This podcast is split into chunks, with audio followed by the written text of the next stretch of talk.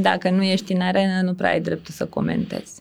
Da. Că așa revoluție de pe canapea poate să facă multă lume. Cum era Cătălin la 20 ceva de ani pe care îl suna cămătarul sau banca de dimineață? Cred că până la 40 de ani n-am putut să fac bani. Dimineața cam asta mă suna, ori banca, ori cămătarul. Cam asta era primul call. Hai să vedem ce e o misiune.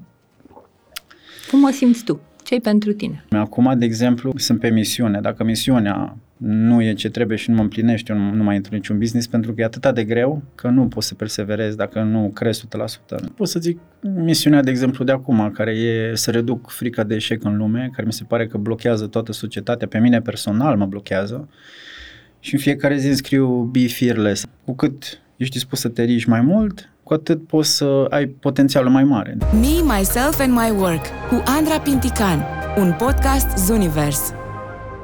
Te îmbrățișez! Bine ai venit la un nou episod din Me, Myself and My Work, un podcast marca Zuniverse. Sunt Andra Pintican și m-am săturat să tot mă simt vinovată de câte ori fac o greșeală. Ce, tu nu greșești? Bravo ție! M-aș bucura să ajung și eu la această capacitate, dar momentan ce pot să-ți spun este că fac destul de multe greșeli. Și de-a lungul timpului am observat că m-am împrietenit cu greșeala și cam asta a fost una din rețetele succesului meu. Astăzi, ca să nu vorbesc doar eu despre greșelile mele, m-am gândit să chem pe cineva care a lansat un întreg trend în România de a te îndrăgosti de greșelile tale, de a iubi acel tu care a greșit la un moment dat. Vorbim astăzi cu Meșter Cătălin, fondatorul I Love Failure România. Bun, Jurică! Bună, Andra! Mersi mult de tot de invitație. Sunt... entuziasmat să fiu aici la voi. Ești entuziasmat să vorbim despre greșele astăzi, nu? Da, subiectul meu preferat în ultimul timp. Închipuieți cum ar fi arătat discuția asta acum 30 de ani. Ok, poate n-ar fi fost camere călare pe noi aici, nu știu câte microfoane, un studio de podcast, dar poți să-ți închipui că acum 30 de ani doi oameni s-ar fi întâlnit și ar fi spus ce bine că am greșit. Nu. Păi nici când eram eu mic, de acolo pleacă probabil rana asta. Când am dat primul faliment, lumea se uita la mine ca și cum aș fi omorât pe cineva. Dacă povesteam de greșelile pe care le-am făcut, nu, ești de vină, dar ce faci? Se uitau ca la un handicapat la mine, adică trebuia să te ascunzi. Și deci... asta când eram la 18 ani. Adică era, e ceva vreme de atunci, nu prea se întreabă vârsta, dar e ceva vreme de atunci, nu? Da, e ceva, da. Așa. Acum avem 18 ani în suflet totuși, aș zice eu. Bun, hai să rămânem un pic așa în copilărie, pentru că avem noi un ritual acilea, înainte să ne apucăm să dezbatem subiectul întâlnirii. Vrem să trecem un pic prin cine ai fost tu când erai copil, pentru că între 5 și 10 ani majoritatea copiilor manifestă cine vor deveni ei când vor crește mari, cum vor impacta lumea. Problema e că am avut cu toții părinți care nu prea știau regulile astea și când noi ne-am manifestat, ei au intervenit. Dar din cine erai când erai copil? Ce dădea semne că o să faci ce faci azi? Vai, Andra, nu știu ce e cu întrebarea asta, dar... Păi acum încerc să-mi aduc aminte. Ideea e că eu am avut o copilărie foarte liberă, adică n-am prea avut reguli stricte și dacă erau de mic nu prea ascultam părinții, nu ascultam nimic. Rebel de foarte, foarte când mi-aduc aminte. Nu ascultam profesorii, nu credeam nimic de pe la școală, deci sau dacă am ajuns la școală. Dar am avut libertatea să fac ce mi-am dorit și de aia, nu știu, cumva, probabil asta și vreau să manifest în lume, libertatea de greșeală, libertatea de a fi tu pe cât posibil, pentru că dacă îți păstrezi cât mai mult autenticitatea în viața asta, ai șansa să fii, nu știu, mai împlinit, zic eu. Și de acolo a fost startul. Și am mers cât am putut de mult, fără să intru în vreo companie sau să am vreun job sau să nu ascult de profesor. Să fii liber. Să fiu liber, da. Să n-am șef. Am mai picat din când în când într-o companie sau eu știu ce mai făcut, dar până la urmă, acolo mi-am simțit că îmi pierd puțin din autenticitate, din mine și trebuia să ies. Dacă nu era într-adevăr un mediu care să mă lase să fiu eu și de obicei nu era. Eu tot întrebam cred că am lucrat în două companii în toată viața, ce am greșit, că nu-mi dădeam seama, că toți erau super supărați pe mine, dar ceva reguli nu știam acolo. Și... nu înțelegeai care e cadrul în care se fac lucrurile. Exact, da, și tot îmi ceream scuze-mă și mă duceam cu caietul, zi-mi te rog ce te deranjează, că nu știam, deci efectiv nu știam care e norma. Deci iată o bubă prin organizație, că ne așteptăm de la oameni să facă lucruri, dar nu le zicem exact ce au de făcut și după aia când greșesc ne spărăm pe ei tot noi. Da, da, da, și nu-ți dai seama, ideea e că în companii, da, în companiile mai mari, așa nu-ți dai seama de, ei nu zic, ei zâmbesc, merg mai departe și pe urmă auzi din alte părți, ești chemat la director, la, scuze, la cine e HR, domnule, vezi că asta nu se face, vezi că nu e ok organizațional și na, nu știam, mai ales la început când am intrat. Bun, deci de mic pe libertate, da, pe exprimare, da, da, să fie ca mine, că așa e viața și acum să ducem și conceptul ăsta mai departe spre alții. Ai avut modele de antreprenoriat în familie sau de unde a venit o dorința sau obsesia asta să nu lucrez pentru alții, să fiu my own boss? Da, am văzut, adică na, mama mea era antreprenor, era contabil, că lucra cu antreprenori în general, dar îmi plăcea, adică știam că sigur că acolo e libertate într-un fel sau altul, dacă reușești să ajungi la o libertate financiară, nu știu, nu, mi se părea clar că ăla e drumul. Adică dacă vreau să fiu liber din anumite puncte de vedere, bine, neștiind ce înseamnă asta. Stai aici să... cred că aș vrea să ajungem. Dacă știam ce poate mă răzgândeam de mic. Să nu vindem niște concepte care deci nu sunt susținute până la capăt. Bun, hai să vedem ce ai descoperit de fapt că înseamnă. Când chiar ai intrat în antreprenoriat, care era diferența între imaginea aia romantizată a antreprenoriatului, că o să fiu liber, și ce ai găsit la fața locului? Da, nu, păi ce să zic, în momentul în care te dai de realitate, cred că până la 40 de ani n-am putut să fac bani. Adică n-am putut efectiv, m-am tot chinuit, am avut diferite companii, am tot, nu să fac bani, dar cumva să ajung la libertatea pe care eu o visam când eram mic. Că aveai tu un standard care trebuia obținut, pe care vrei să-l obții. Da, doar că nu aveam cunoștințele necesare, nu era compania pe care am avut, adică am trecut printr-o multe, inclusiv homeless, inclusiv toate... Păi nu, stai că nu am terminat podcastul, ce-ți faci? Lasă-mă să te iau așa la pigulit, bucățică cu bucățică. Hai să vedem, ai plecat de acasă, ca orice om, 18 ani, ceva pe acolo? Da. Cum e aia, primul faliment? Ce s-a întâmplat? Ce idee ți-a venit? Pe ce ai pus mâna? Păi la primul faliment aveam și atunci o firmă de calculatoare, că se vindeau calculatoare în... Erai pe trend. La timpul, da, eram pe trend, înainte de mag, înainte de toate cele, când nu era online. Și, da, am dat-o în bară. Ce ai greșit acolo? Multe. Câți paci de emisie aveam? Da, încerc să rezum la una, două. Din nou, nu știam business, știam să fac bani, dar nu știam business, nu înțelegeam cifrele, nu făceam inventarul, eram tânăr, aveam 20 ceva de ani și, îți dai seama, ieșeam distracții, una alta. Ce produceai se ducea pe altă parte. Ce produceam se ducea pe altă parte, mai repede, de 10 ori decât... se produceau. Da. Și, da, mare, multe alte probleme, dar s-a terminat destul de urât. Dar mă bucur că a fost atunci, când eram tânăr. Destul de urâtul. Cămătari, bănci, probleme din astea grave, pe care... dimineața cam asta mă suna, ori banca, ori cămătarul. Cam asta era primul call. Și hai să stăm un pic pe asta, dacă...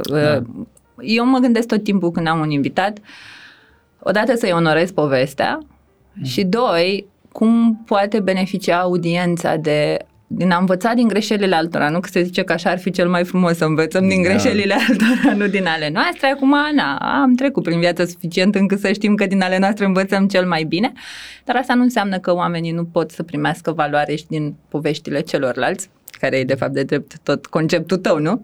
Hai să stăm un pic pe asta. 20 ceva de ani, un business ratat, cămătar și bancă.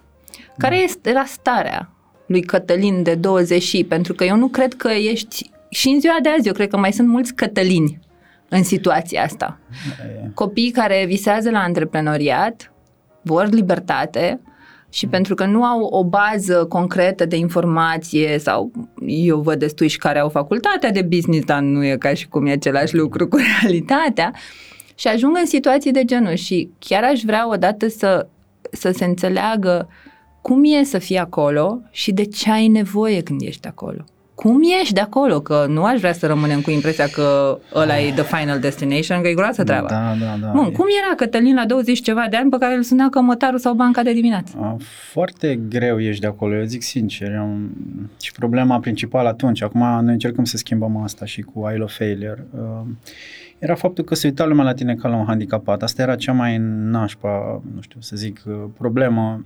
Încă se uita, vai, dar ce faci acum? Eu încercam să-mi revin la viață, că trebuia puțin timp de tine. Înțeleg că am probleme și tot ce e, dar lasă-mă să mă și relaxez puțin, să văd care sunt următorii pași. Să mă pun dar societatea se uita la tine, nu. Deci dacă n-aveam alte anturaje. Cum aveai o dizabilitate. Da, foarte, foarte, foarte nasol. Adică, prietenul normal că te lasă sau, eu știu, în primul rând iubita și prietenii se distanțează de tine.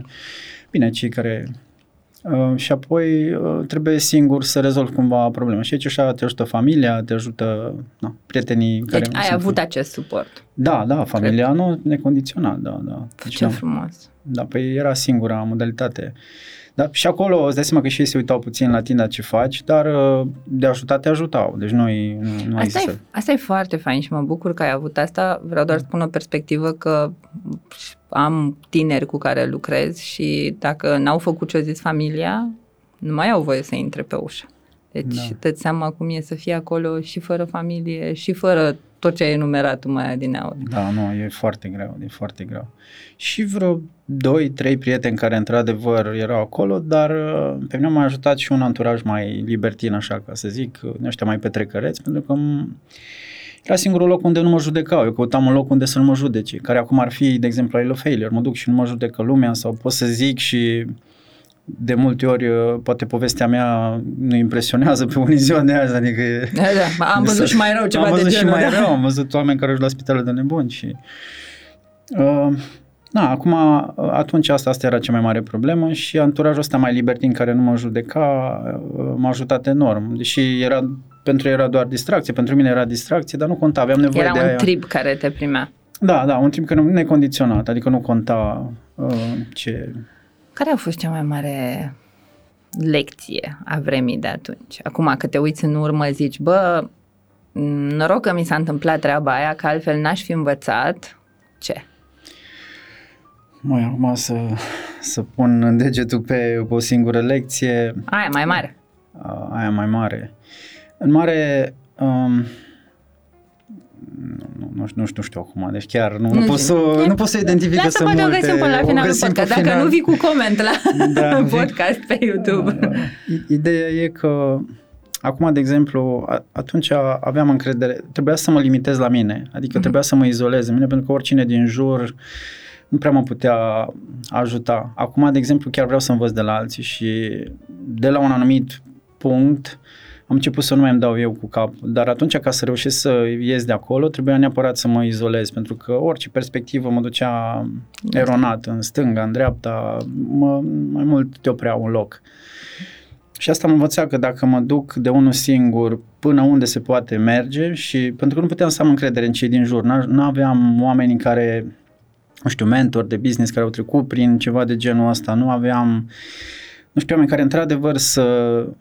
rezoneze cu mine, să înțeleagă ce vreau să fac și singura modalitate era să te izolezi de toți, adică îi asculți, dar mergi tu mai departe pe drumul tău, până am ajuns într-un moment în care am dat de oameni care într-adevăr rezonez și atunci și de obicei îți povestesc și de eșecurile lor și am văzut că au făcut ce vreau eu să fac și am început să am încredere și să ascult, să citesc, mai ales din cărți, la toți oamenii ăștia să iau greșelile lor, pentru că am evoluat la ori 10, cel puțin, adică după ce am trecut prin, da.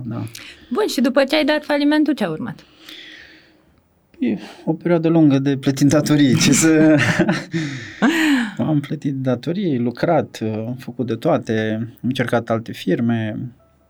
Ce ai mai încercat? Ca să știm ce nu merge. Sau poate vremuri diferite, poate acum o merge, cine știe. Ideea e tot timpul eu vreau să fac ceva mare, cam asta a fost, adică eu știam că dacă fac ceva mare pentru multă lume, cumva, acum visul s-a tot schimbat, era firmă de calculatoare, apoi am vrut să fac un mall online, cel mai mare mall online din lume, eram numai cu evoluție, era ca și cum intrai în mall și aveai harta de la mall pe telefon acum mulți ani. Wow!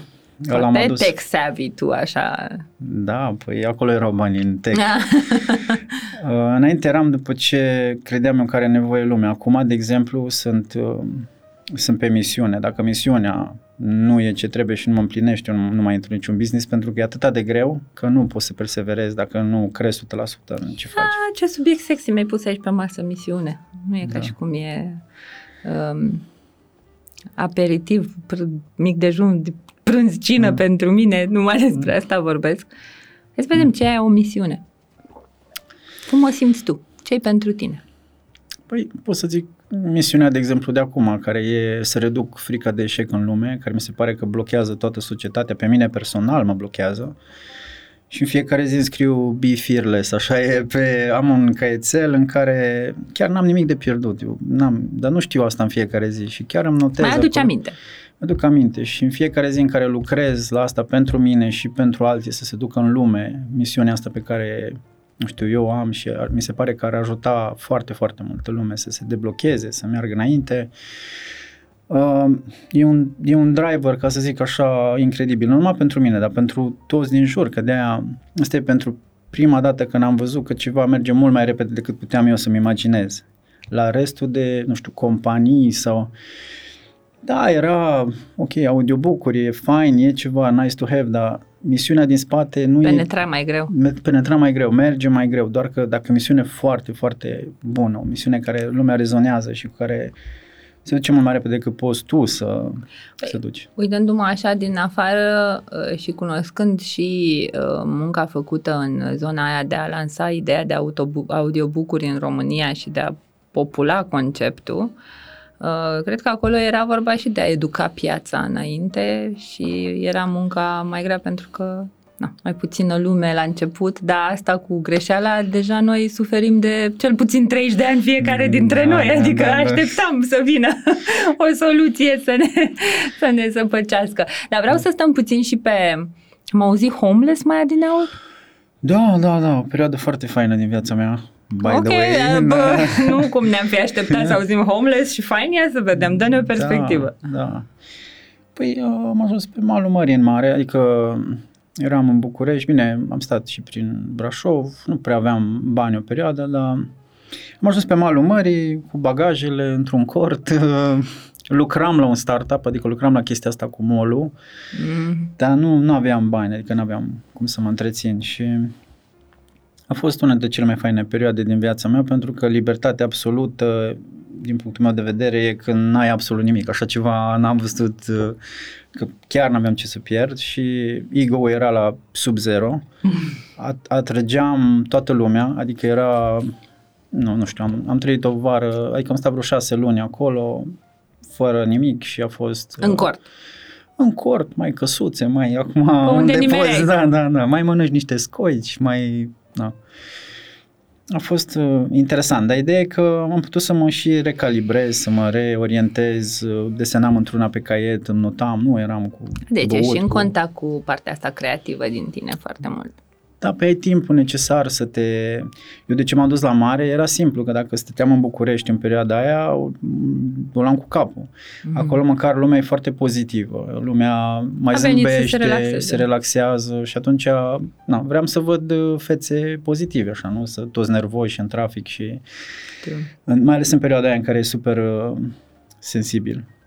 Și mie mi se pare că asta dacă ori te propulsează perioada asta de homeless, ori te sperii și aia e, dar e cea mai faină perioadă din oricine care ajunge la rock bottom, acolo... Nu mai are unde să ducă mai jos. Nu mai are și e ușor să construiești, de acolo începe, hai să văd ce vreau să fac și acolo poți să cauți, măcar să ai perioada aia câteva luni dacă se poate, să vezi exact ce vrei. Nu neapărat de homeless, nu. Dar ideea de pauză. De pauză, da. Și... Pentru mine asta a fost, adică apoi m-am mai chinuit, dar ideea e că eu sunt dispus inclusiv la asta și diferența nu e mare, că ești același tu, cu aceeași gândire în mare, doar că... N-ai cheile de la un apartament în mână. Da, exact. Ai un cort. Ai un cort și sunt altfel problemele zilnice, dar mare nu e așa grav, că lumea de obicei e speriată să pice în zona respectivă și, pe bună dreptate, probabil, dar mi se pare că ai mai multă libertate acolo decât să fii undeva în mijloc, pe scara socială. Dacă e sus, din nou, e bine acolo, că n-ai nicio problemă cu... S-ar putea că nu fie nici acolo. Cum e dacă ești sus? E miza mare, că pierzi cam multe.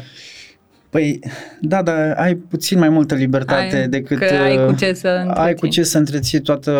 Acum, pe mijloc, problema e că toată lumea se uită în stânga, în dreapta, să nu pice un pas mai în jos, un pas mai în sus, se bat pe niște chestii mărunte, care de multe ori nu prea contează. Mi se pare foarte nasol acolo. Da, da, da. Astea două sunt maximul, care le zic eu, adică nimic sau tot. Că, dar, din nou, îți oferă un... Bine, tot nu înseamnă foarte mult. Înseamnă confortul pe care îl ai să nu te gândești la fiecare... Tot înseamnă diferit pentru fiecare. Exact, exact. Nu zic că e o sumă anume. Dar ideea să nu fii prins în mijloc acolo. Că majoritatea le frică de, vai, să n-ajung, și nu se riscă. Adică nu riscă nici măcar un pas și fără să te riști nu ai cum. Adică despre asta e vorba. Dacă nu ești capabil, adică dacă nu poți să te riști, o să rămâi în aceeași... Ce crezi că ne dă paralizia asta de nu intrăm în zona de risc? Păi frica de eșec și frica de a coborî un nivel. Aia e de fapt. Și cu cât ești dispus să te riști mai mult, cu atât poți să ai potențialul mai mare. De exemplu și cu I Love Failure. Adică riscul e că cine crede că poate să meargă așa ceva în lumea asta. Adică nu nimeni, nici și eu eram puține dubii. Adică... Era o parte din tine care credea și o parte care zicea, bă, băiatule, iar am luat-o pe juve. Ești nebun, exact. Dialogul la mental. Dar, nu. Deci frica nu ne lasă să riscăm. Da. Și aș veni cu o completare aici pentru cei care ne ascultă. Noi tot vorbit de frică, adică e constantă în conversațiile noastre despre munca sănătoasă sau nesănătoasă, că despre asta e la noi aici. Și frica asta, mama ei, e de vreo 4 feluri. Ai odată frica de eșec, de care ai povestit tu mai adineauri. Mi-e frică să nu greșesc și să pierd ceva. Că pierd, nu știu, bani, că pierd statut, că pierd familie, că pierd casă. Ai frica de judecată. Dacă fac asta, ce o să zică lumea? Și ne e foarte frică să fim judecați pentru că nu vrem să fim altfel decât norma. Că dacă suntem altfel decât norma, înseamnă că nimeni nu ne vrea și singuri n-avem nicio șansă. Apoi ai frica de proces.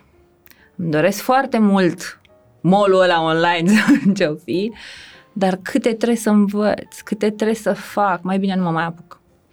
Și o frică pe care eu o găsesc foarte des lucrând cu oamenii și nimeni nu o suspectează, dar e perversă rău de tot, e frica de succes.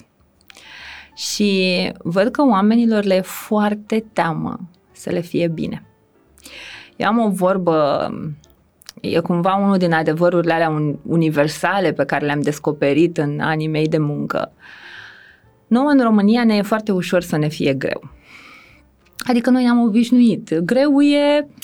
Da, default-ul. Da, e by default și mai e o chestie la greu. E și medalie. Ți-e greu? Oh. Da, dacă, vezi, nu te-a plăcut nimeni când erai în faliment. Dar acum toată lumea te admiră că ți-a fost greu atunci. Vezi un pic cum le punem, ce disonanțe cognitive avem. Și frica asta de succes e foarte parșivă, pentru că ea mai ascunde ceva în spate.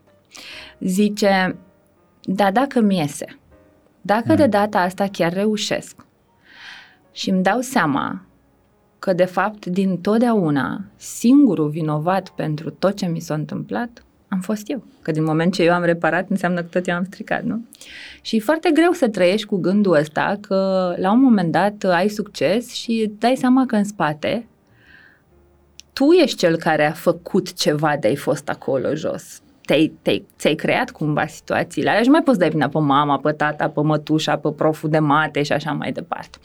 Deci frica mama ei e simpatică, că avem nevoie de ea, ne ține în viață, ne ajută să ne învățăm vulnerabilitatea. Dacă n-am avea frică, n-am ști să apreciem vulnerabilitatea noastră, misiunea, sufletul nostru. Deci frica ne ajută foarte mult să intrăm în contact, pentru că noi asta încercăm să protejăm.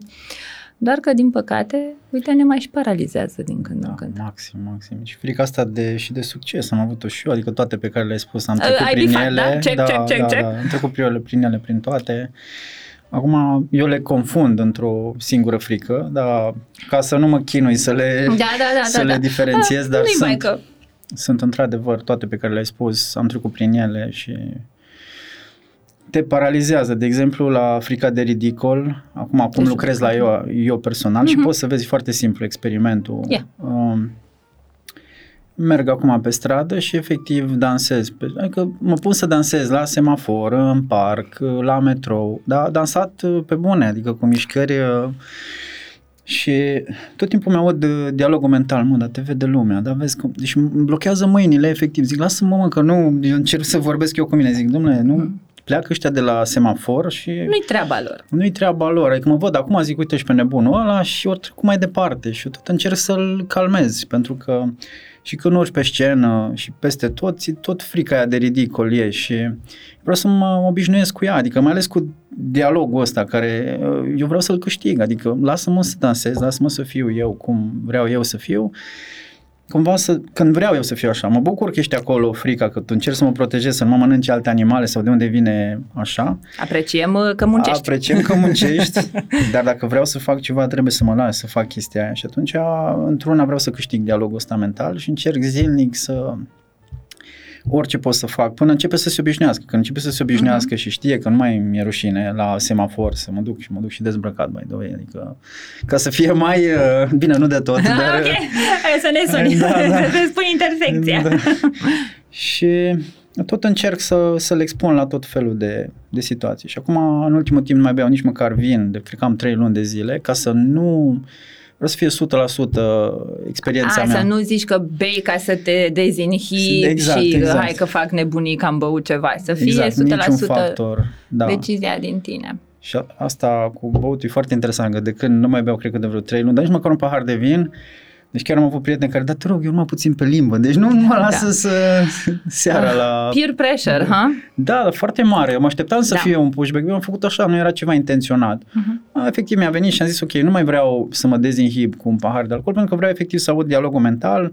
Să fiu prezent. Să fiu prezent, pentru că mine mă deranja, de ce beam în mare, era tot timpul pentru relaxarea aia socială, pentru... Da. Și am zis, bă, dar nu pot și fără. Te conectez. Adică, conectez, să mă tot duc, să mă doară capul a doua zi, că eu dacă beau și un pahar de vin pe mine, eu am probleme. Și am zis, bă, da, nu pot eu oare așa, pe...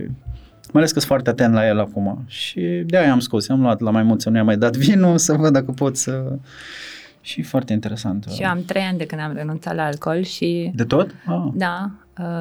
Asta pentru că mă îndreptam spre o dependență de alcool la un moment dat în viață, dar am ratat-o pe aia și m-am dus în muncă.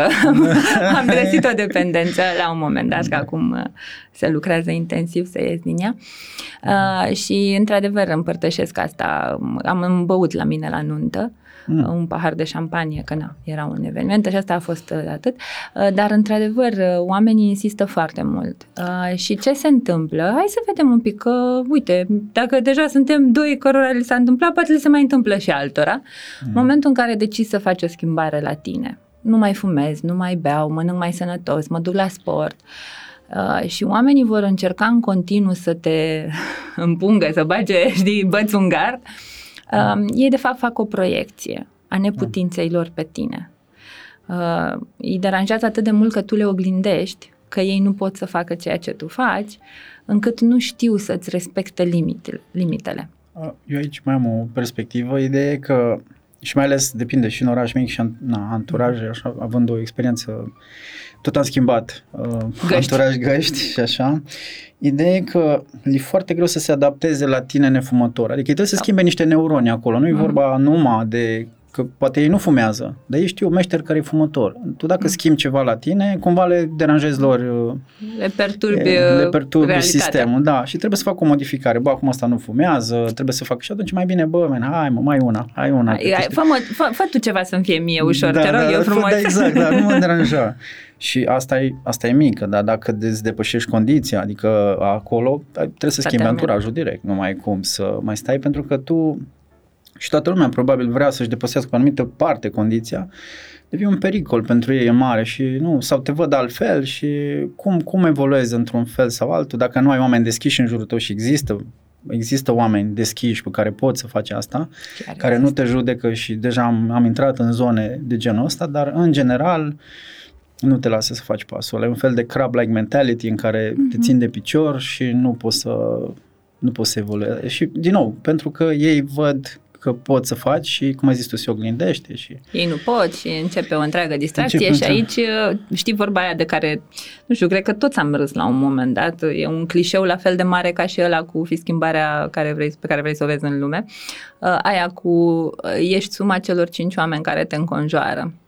Și foarte des ajung la mine oameni care își doresc foarte mult la nivel conștient altceva decât un job mai bun, bani mai mulți, o relație, nu neapărat mai profundă, poate sunt singuri. Dar ei stau în aceeași mulțime, fac aceleași lucruri ca întotdeauna și încearcă să obțină rezultate diferite, ceea ce nu se poate, mai ales dacă e să ne uităm la statistici care sunt foarte dureroase. 80% din populația României este în mentalitate de victimă. Da. Asta, sunt 4 niveluri de dezvoltare mentală. Primul e victima, care spune, eu trăiesc în funcție de cum îmi dictează societatea și tot ce e în jurul meu, toți sunt de vină că mie mi-e greu, Meșter e de vină că nu mai bea și îmi face mie momentul ăsta greu când eu trebuie să beau și n-am cu cine. Păi tu ești o problemă, nu eu că nu mă pot adapta. Deci, cum zicem noi la Moldova, toți sunt de vină, eu sunt divină. Da, așa. Da. Și mentalitatea asta de victimă este una foarte întreținută, cultural la noi în țară. Hai să ne uităm puțin, nu știu dacă îți mai amintești tu ce muzică asculta bunica ta, dar eu chiar am fost curioasă și am luat într-o zi melodiile pe care le asculta bunica la puricat.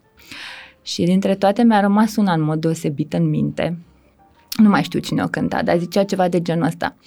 Săracă țară bogată, mereu ai fost supărată, Doamne ocrotește-i pe români. Suntem săraci și plini de amar, munca noastră în zadar. Doamne, ocrotește-i pe români. Deci dacă te uiți un pic la patrimoniul nostru cultural și dacă te uiți și la istorie, că am fost invadați tot timpul, acum în lumea modernă ne invadează corporațiile și avem aceste mișcări în care alții vin și ne spun cum să facem, ce să facem, cât să facem. Noi am învățat ca și popor că singura noastră realitate este că noi nu avem nicio putere. Și atunci când vine un om care și ia puterea înapoi și intră în al doilea nivel de dezvoltare mentală, el se numește trezirea. Un om care își dă seama că... Dar de ce trebuie să decidă cineva de acum 5 generații dacă eu pot sau nu? De ce trebuie să zică ăla că eu trebuie să nu dansez la semafor? Nu, eu decid cine sunt și cine vreau să fiu. Și momentul ăsta de trezire îl primește cam 20% din populație, asta statistic vorbind la nivel global. Doar 20% din populație intră într-un astfel de mindset, de creștere. Eu pot. Problema e când ajungi la ăsta, e nasol. Că îți dai seama că poți, îți dai seama că vrei și poți, dar n-ai cu ce. Pentru că tu ai numai resursele de victimă și ăsta e momentul în care trebuie să începi să prășești la tine, frate. Trebuie să muncești la căpșorul tău, conversațiile alea, eu vreau așa, mai eu vreau așa, să îi pui pe ăștia doi din capul tău să facă pace, să se înțeleagă, să nu te mai pedepsească când faci ceva ce nu vrea mintea. Și aici intri în a treia etapă, care se numește reconfigurare. Adică mă deconstruiesc cu tot ce am învățat și nu-mi servește ca victimă și mă reconstruiesc ca acest om complet care vreau să fiu eu. Da. Și după ce o faci și pe asta ani de zile și intri pe deplin în tine și zici, bă, this is who I am. Asta înseamnă să te duci foarte mult prin trecut, prin tot ce înseamnă automatism, să înțelegi de unde vin, care sunt rănile din spate, să prășești așa și pe emoțional, nu numai pe mental. Vine al patrulea, care e cel mai fabulos și doar 4% din populația planetei ajunge acolo. Este etapa de impact. Este etapa în care devii contributor, adică, bă, cum arată lumea asta? Eu am văzut că eu m-am reconfigurat, ce am descoperit la mine deosebit, A, B, C, D. Și cum fac din A, B, C, D-ul meu deosebit, din darurile mele, să le dau înapoi lumii, astfel încât și lumea să poată să se reconfigureze așa cum m-am reconfigurat eu. Singura problemă aici, pe care vreau neapărat să o conștientizăm cu toții, e că linia dintre salvator și contributor e foarte scurtă. E foarte subțire. Că multe victime au impresia că sunt contributori, dar ele sunt salvatori de fapt. Și cum vedem diferența? Salvatorul face orice să-i salveze pe alții, chiar dacă lui îi face rău. Și de fapt, salvatorul zice, nu pot să mă opresc din a salva, din a servi, pentru că nu m-ar mai place nimeni. Contributorul zice, eu primul. Își activează narcisismul ăla funcțional pe care lumea îl vede ca fiind egoism. Ce egoist ești, mă? Da. Vrei să dormi în loc să ieși cu noi? Da. Vreau și eu să mă distrez și nu mă cinstesc cu un pahar? Egoistule! Dar ăla e de fapt un narcisism funcțional. Eu primul. Ca la stoardeze, masca la tine prima dată, da, nu? Da. Cum ne zic stoardeze. Și uite așa avem mai multe etape de dezvoltare mentală. Oameni care, din păcate, n-or să iasă toată viața de acolo și n-or să înțeleagă și atunci dacă, și nu o spunem cu judecată, că we've all been there, dar dacă ești unul din oamenii care vrea să sară din etapă în etapă, să crească, că nu prea poți să sari și să arzi, trebuie să treci prin toate, e cazul să te întrebi dacă ăștia 5 oameni de care ești înconjurat acum sunt cei care pot susține trecerea la următorul nivel. Vezi un pic pe acolo. Dacă e cazul de făcut o curățenie prin listă și te-am auzit, ai spus, n-am avut mentor, n-am avut, acum că i-ai găsit se simte diferența, deci face diferența rețeaua. Da, dar ideea e ca să ieși din, eu vă zic direct la nivel de stradă, ca să începem de acolo, că, cum am zis, trebuie să te izolezi puțin, că n-ai cum, adică dacă cei din jur nu sunt ok, te izolezi ca să mergi tu mai departe, să găsești oamenii pe care vrei să-i găsești în viața asta, nu știu. Și atunci cumva trebuie să te duci singur până ajungi unde trebuie. N-ai cum altfel, adică nu poți, nu o să poți efectiv să faci pașii ăștia. Că te contaminează. Da, și m-am reinventat, cred că de vreo 3 ori, dar total, dar nu reinventat. În momentul în care tu uiți în oglindă, nu mai recunoști nimic de acolo. Păi, cred că ai trecut din etapă în etapă și tu îi zici reinventare, da, știi? Da, nu știu ce, nu am exact terminologia, dar știu...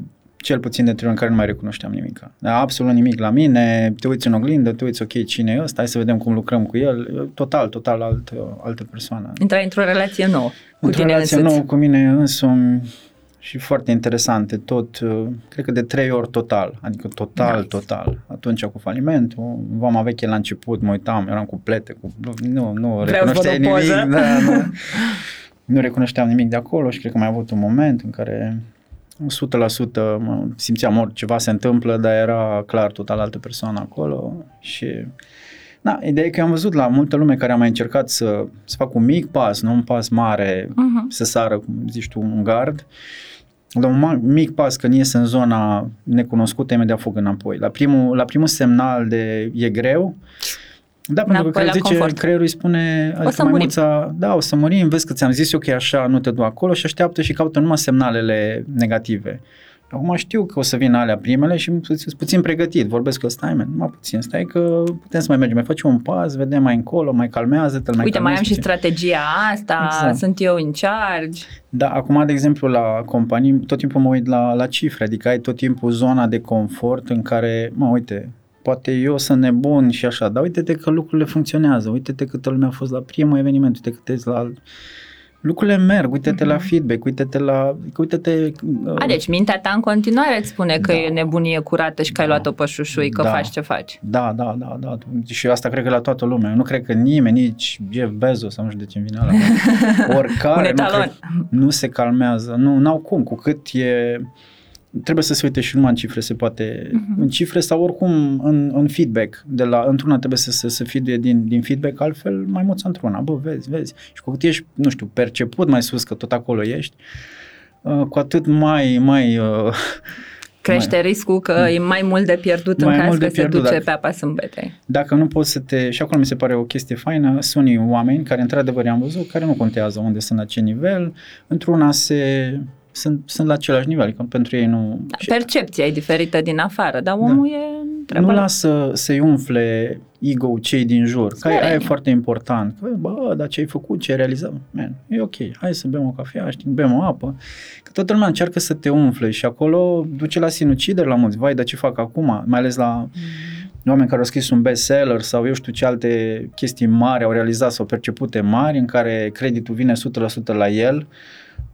Mai, dar ce fac acum? Să zic un ce defectiv, adică cam aia e, următorul pas îi se pare că a picat și tot a fost de într-o percepție generală, adică nici măcar nu era asta, era că nu hrănești ego-ul și nu hrănești sufletul, e pe risc, adică alege ce hrănesc în viața asta, ego sau suflet. Acum n-aș vrea să credem că ego-ul trebuie ucis și făcut de 40 de zile. Are și el rolul lui, este foarte valoros, ne ajută să ne autoreglăm, să intrăm în normele sociale cât de cât, adică trebuie să aparții unei societăți, nu te apuci să iei gâtul la oameni pe stradă, nu? Adică face și el o treabă, dar să nu uităm să hrănim și sufletul, poate chiar de 2 ori cât hrănim ego-ul, și să lăsăm sufletul să ne ghideze. Și mie mi se pare că asta e unul din filtrele cele mai valoroase în viață, când decizi să faci o chestie, gen conferință sau orice, să te cunoști suficient de bine încât să-ți dai seama cine a decis, mintea sau inima. Cine ia decizia asta în momentul ăsta? O iau din sinele meu adevărat sau din sinele fals, din imaginea asta pe care o construiesc și încerc să o întrețin cu o reputație. Reputația asta e problema mama măsii cu ea, că nu ține de tine, ține de percepția celorlalți. Tu poți să faci lucruri minunate, dacă cineva vrea să zică e egal cu 0, s-a terminat cu lucru. Dacă tu te bazezi doar pe reputație, you have nothing. Dacă te bazezi pe hrana sufletului, s-ar putea lucrurile să stea un pic diferit. Și vreau neapărat să ajungem și la I Love Failure, deși am menționat de 15.000 de ori până acum, dar vreau vreau să o punem cu subiect și predicat. Cum ți-a venit ideea să faci o conferință despre eșec? Da, bine, în mare... cum s-a întâmplat tot procesul, ca să zic, am fost la un eveniment de business și eram într-o zonă de networking și era acest eveniment de business în care m-am plictisit teribil la eveniment, pentru că îmi vorbeau de sus, îmi spuneau ce să fac, chestii ca la școală care nu-mi plac. Ceea ce copilul rebel din tine a zis, nu, eu nu servesc. Da, nu servesc. Și la networking, asta de vorbă cu un amic care avea un startup, l-am întrebat ce mai faci. A început să-mi zică de startup-ul lui, cum s-a dus în cap, cum a dat faliment, cum investitorii nu i-au dat bani și i-au zis că i-au dat, cum nevasta l-a lăsat pentru că nu mai avea bani și s-a chinuit, cum toate astea la un loc. 15 minute am stat conectat la el, la toată povestea asta, și eu, fiind antreprenor, tot timpul analizez orice situație de undeva de sus. Mă gândeam, zic, Doamne, dacă tipul ăsta era pe scenă în seara asta, cum eu am stat așa conectat la el, dar conectat, sigur toți erau conectați și sigur era total altă atmosferă în sală. Ce bună idee! Acum, eu ce am simțit atunci era, odată mă simțeam bine despre mine, mamă ce și-o luat-o ăsta, 2, erau informații super utile, nu fă așa cu investitorii, bla bla bla, zic, mamă ce cocktail de informație cu poveste, cu emoție, cu ăsta-i. Da, mă, ce ar fi să duc niște oameni nebuni pe scenă să povestească exact astea și să vedem ce ar fi. Eu sunt convins că ar merge. Și seara m-am dus acasă, mă tot gândeam la povestea asta și urmă m-am gândit cu tipul ăla, cu I Have a Dream, că de-aia a venit toată lumea la Washington, nu știu cum îl cheamă. Și era I Have a Dream și era chestia că I Have a Dream era în față și de-aia a venit toată lumea acolo, că a pus I și toată lumea a luat-o cumva personal. Aveam, nu știu de unde aveam ideea asta în cap, dar era acolo. Și am zis, ok, I trebuie să fie în față ca să ia fiecare personal și failure. Și pe urmă am zis, love. Ce să fie în mijloc. Ce să fie în mijloc, da. Și m-am trezit dimineața, zic, I love failure, ăsta-i. Și efectiv am stat așa un traseu, asta o să schimbe lumea. Dar nu știam nimic, îți dai seama, era doar o idee într-o seară, Am fugit la un prieten, era cu copilul să juca în parc și zic, man, schimbăm lumea, fii atent, I love failure, ăsta e... Cum să recunoști un dreamer și un visionar de la o poștă? Vine în parc peste un prieten cu copil și zice, fii atent că schimbăm lumea. Da, boss, bine, ok, dacă tu zici, ok, n-am știut, am făcut primul eveniment și atunci am văzut ceva, m-am dus pe Meetup, pe platformă, am creat evenimentul, I Love Failure, 3 oameni vorbesc de eșec pe scenă, bine, era total alt format, puneam eu întrebări, a fost execrabil. Primul pas, dar când am ajuns acolo, văd sala plină, da, un eveniment creat așa, sala plină, nu venea să cred, zic, oamenii ăștia ce caută aici, adică noi am făcut așa. Există apetit, ceva se întâmplă. Da, fără să am comunitate sau ceva. Deci oamenii au auzit efectiv de eveniment din acel... Am întrebat de ce au venit, era clar numele și erau foarte curioși. Și apoi asta a fost acum 5 ani. Și apoi încet, încet am văzut reacții, am văzut, a evoluat tot conceptul, dar Cam asta a fost geneza, a fost ceva care... Na. Mi-am dat seama că foarte multă lume rezonează și acum ce s-a întâmplat după... de anul trecut când am început pe bune I Love Failure, a fost să aducem speaker profesioniști, să ducem spre TED, să aducem oameni, adică să ducem la total alt nivel toată povestea asta și atunci a luat amploare. Ce frumos! Da, da. Bun, și hai să vedem altă treabă, că multă lume zice așa, dacă o să am succes în business și o să fac un purcoi de bani, eu nu mai muncesc. Mă las, nu știu. Unii zic că se duc în Maldive, alții zic că își cumpără mașini și se plimbă cu ele toată ziua. Fiecare cu visul lui, da? Și hai să o luăm pe aia dreaptă. Tu ai ocazia în momentul ăsta să zici, hai să o dau la altul și să se ocupe sau să mai deschizi un startup, să te ocupi de ceva în tech, unde vin meleoane. Da. De ce rămâi conectat în continuare la un concept de conferință? Care e mai mult de atât, dar mult de mă atât, rog, îl numim așa generic. Ideea e că, cum am zis eu, o idee mai bună ca asta nu cred că o să am în viața asta, pentru că nu e misiune mai mare ca asta, pentru mine personal acum. În orice altă companie poate duci ca investitor, poate vrei să ajuți alte lucruri, dar eu vreau să o duc la nivelul la care pot eu să o duc până în momentul, nu văd de ce aș da drumul, pentru că te hrănește în fiecare zi, adică nu e vorba de, adică te simți bine, eu mă simt bine că lucrez la I Love Failure, adică asta nu pot să o cuantific și chiar a fost un speaker pe scenă, Răzvan, care a zis că cea mai nașpa, din nou antreprenor, cea mai nașpa perioadă din viața lui a fost când a stat și-a trăit visul la cocktailuri. Adică un antreprenor moare înăuntru dacă nu face ceva, adică nu... Și mai ales ceva cu impact, acum toată lumea să fie ceva cu impact, ceva care ajută, nu numai să facă bani. Și toți de la un minim nivel asta caută să investească în startup-uri, că poate n-au ei ideile, dar... Vine cineva care schimbă lumea din atâtea puncte de vedere, se poate schimba și business-urile cu impact sau ideile bune deja au o șansă mult mai mare oricum față de înainte să evolueze și sunt acești antreprenori care văd o viziune, văd o misiune și investitorii vin și ajută să o ducă la nivelul cel mai mare posibil. Dar eu personal n-aș vrea să se termine, e foarte fain, nu vrei, e cât se poate duce... Să o duci global, să o vezi la opera din New York, să o vezi peste tot, să faci ceva super mare. Asta fiecare ce viziune are. Mm-hmm. Dar cu cât e mai mare visul, cu atât mai, nu știu, ești mai împlinit cum se întâmplă pe parcurs și, de exemplu, cum am făcut la conferințe când erau mici și de ce am făcut asta mare, era, nu știu, simțeam că, nu știu, failure-ul ăsta și poveștile oamenilor de eșec în general, merită scena de la operă, merită să fie spuse, merită să fie, adică trebuie să le pui pe pedestalul pe care trebuie să fie, nu în baruri, la un cocktail, la, printre altele, ca unul care cântă muzică la, nu știu, cântă la pian și cântă în background și nu mai bea cocktail și vorbesc de ale lor. Nu, aici trebuie să fie pe scenă, subiectul principal, nu second act la altă conferință, nu, trebuie dus la total altă, ca să într-adevăr să respecti și...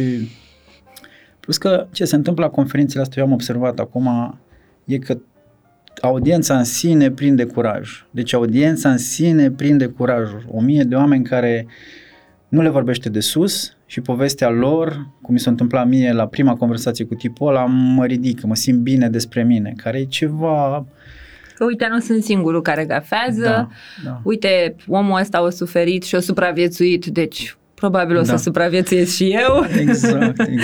Și am avut o prietenă care a venit și a zis, eu am terminat psihic în ultimul timp, nu am nimic, totul nu se leagă și a venit la I Love Failure și se uita și am văzut literele pe scenă, am văzut atâta lume, m-am simțit safe, m-am simțit parte din ceva mai mare, nu numai eu sunt și de-aia poveștile oamenilor ăștia trebuie, de-aia vreau cele mai prestigioase locații, cât mai bine prezentate, împachetate. Deci modul tău de a onora experiența și reziliența celor de pe scenă. Da, sunt oameni care sunt în arena, de exemplu am vorbit cu un prieten care și zice, n-am ce să urc pe scenă, eu n-am făcut nimic, și atunci încep ei să te gândă, n-am riscat, n-am făcut, la mine tot o mers de la sine, n-am... Și așa mare sunt foarte mulți oameni din arenă, că nu alegem, da. nu neapărat trebuie să fie fail-ul foarte mare, poate să fie și unul mic și să fii foarte bun orator, dar trebuie să vedem mic pentru tine. Eu zic că foarte multă lume, dar ideea e că foarte multă lume, dacă tu zici, nu știu, ai fost dat afară sau orice altă poveste ai tu, resonează milioane de oameni cu tine, probleme cu, nu știu, cu gambling acum, cu tot felul de romantici, nu mai vorbim, deci acolo, dar n-am intrat în zona aia, dar... Încă? Da, urmează. Foarte tare. Bun, deci We Love Failure, și eu propun o reconfigurare a conferințelor în general, pentru că mi se pare că în ultimii ani, și mă raportez foarte mult la cele din industria mea, HR, leadership, organizații și așa mai departe, am participat la foarte multe evenimente care au fost marketing pur și prea puțin, exact aceeași atitudine, elitism, foarte mult elitism am simțit. Și ăsta a fost și unul din motivele pentru care și eu am făcut tot ceea ce fac, pentru că mi se pare că avem nevoie să fim relatable, să vorbim de la unul și să ne mai scoatem din nepoleții ăștia falși de pe umăr și să nu uităm că în centru suntem cu toții oameni și că avem mai multe lucruri în comun decât credem sau mai ținem minte că am avea, că le cam uităm așa. Așa că mă bucur foarte mult că vii și dai un refresh la ideea de conferință în general. Așa, dacă mă uit din spate, din backstage, mie mi se pare că e mai mult decât o conferință, că e un adevărat eveniment terapeutic la un anumit nivel. Pentru că, cred că în momentul ăsta în care, că tot vorbim despre siguranță psihologică, e foarte sexy peste tot siguranța psihologică acum în cursuri, în organizații, e noul pink. Dar cred că asta e siguranța psihologică, știi? Să fii într-o gașcă de oameni, că-s 50 într-o sală, că-s 5 într-o prietenie sau că-s 1000 la operă. E un loc în care, cu toate bubele din capul tău, cineva se uită și zice, ești ok aici, te primim, n-avem o problemă, we're happy to have you, știi? Da. Pentru că, până la urmă, asta e frica noastră cea mai mare, că toți or să ne respingă că suntem altfel. Și pe dedesubt naște frica de moarte, că o să mori, că ești singur și nu poți să supraviețuiești. Ori un eveniment de ăsta, de asta ți-a și scris probabil prietena ta, că se simțea safe. Terapie curată. Da. Și cum ai zis de restul de conferințe, acum nu vreau să denigrez, n-am nicio treabă. Hai, las, că eu n-am o problemă oamenii, să fiu de bad guy. Oamenii în sine, nu cred că au văzut, că asta am simțit acum. Eu de-aia am încercat, la oameni de-aia să văd cum e.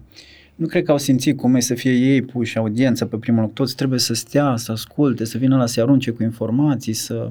Asta e puțin, că poți să și ei, adică să dea speakerul și tu să urci. Asta mi se pare că ar trebui să fie obiectivul de bază. Parte. Da, adică e despre ei, au venit, au plătit bilete, sunt acolo să te asculte și dau din timpul lor să măcar de ceva. Și aici așa chiar le dăm lecții de viață învățate din greu, de oameni care și eu am trecut prin multe, adică ca să vorbim acum, eu știu ce s-a întâmplat în spate și toată lumea știe și nu vorbești prostii, aia zic, nu te pui să citești o carte și le spui ce ai învățat de acolo cu cuvintele tale.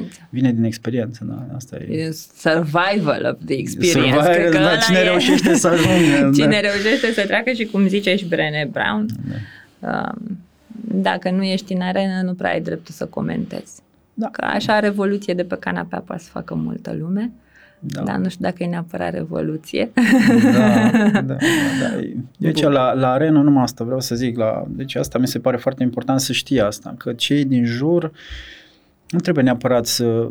Tot timpul vor fi. Și dacă tu, de exemplu, zici că vrei să faci ceva, majoritatea o să parieze împotriva ta, nu o să reușească ăsta, bla, bla. Acum trebuie să fii pregătit că și dacă reușești, o să se schimbe, tot aceiași oameni din arenă o să zică, bravo, știam că o să reușești. Deci tu, mare, trebuie să știi că sunt spectatori și că tu ești acolo și vezi cine e cu tine acolo în arenă, că dacă nu, dacă te iei după vorbele... Restul nu sunt referință. Nu sunt referințe, nu.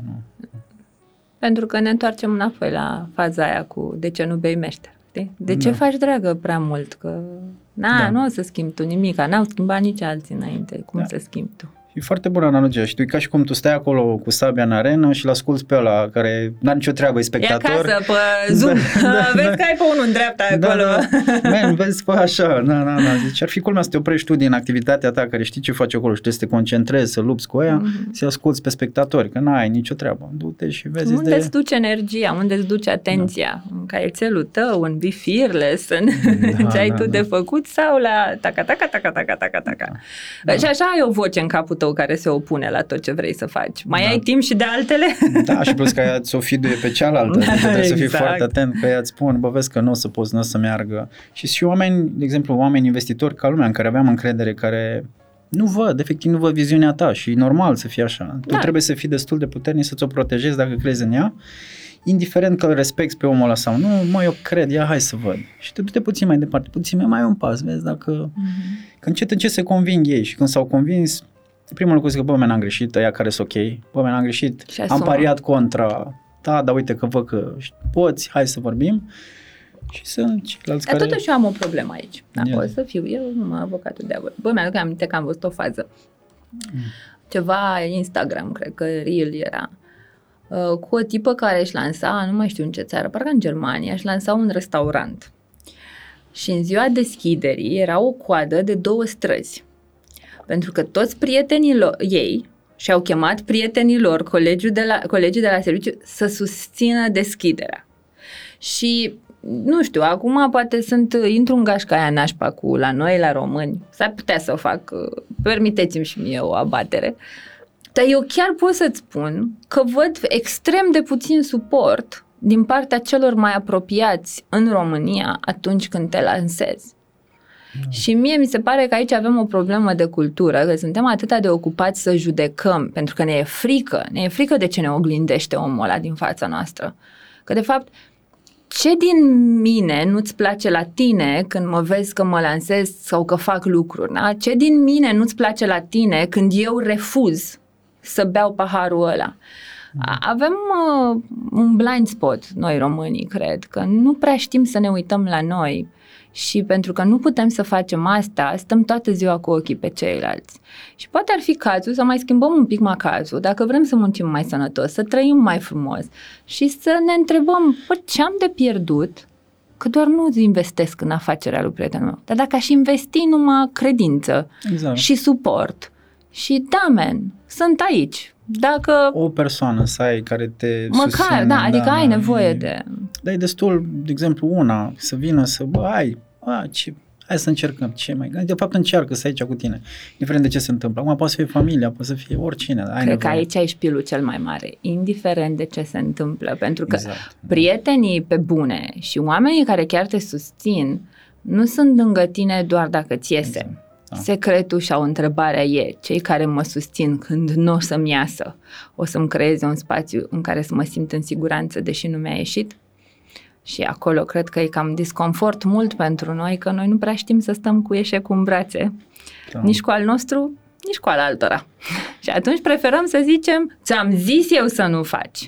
Era mai safe, nu? Să nu susții de la început. Dar există oameni care...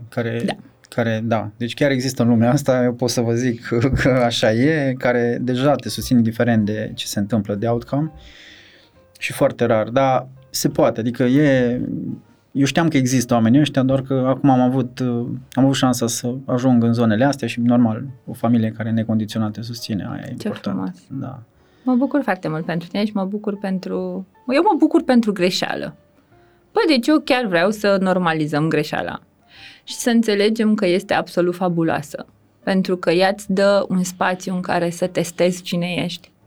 Și dacă ai destulă minte, după ce ai greșit, să te uiți la cine trebuie să devii ca să nu o comiți din nou și să asumi responsabilitatea pentru greșeala aia și să asumi puterea de a trece peste ea, îți dai seama că greșeala e de fapt un profesor de toleranță. Un profesor în care tu îți exersezi toleranța la frustrare și atunci hai să nu ne mai supărăm așa de tare că greșim. Merită și greșeala un spațiu al ei. Cred că eu zic să începem să-i dăm și doamnei greșeli niște drepturi și să o normalizăm.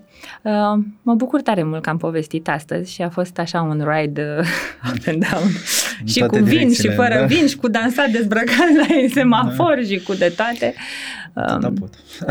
E foarte bine și eu fac același lucru prin stațiile de tramvai și mi se pare super amuzant cum se uită lumea și am învățat, mi-am învățat și fetele, vezi ce dansau fetele mele la metrou când stăteam în București.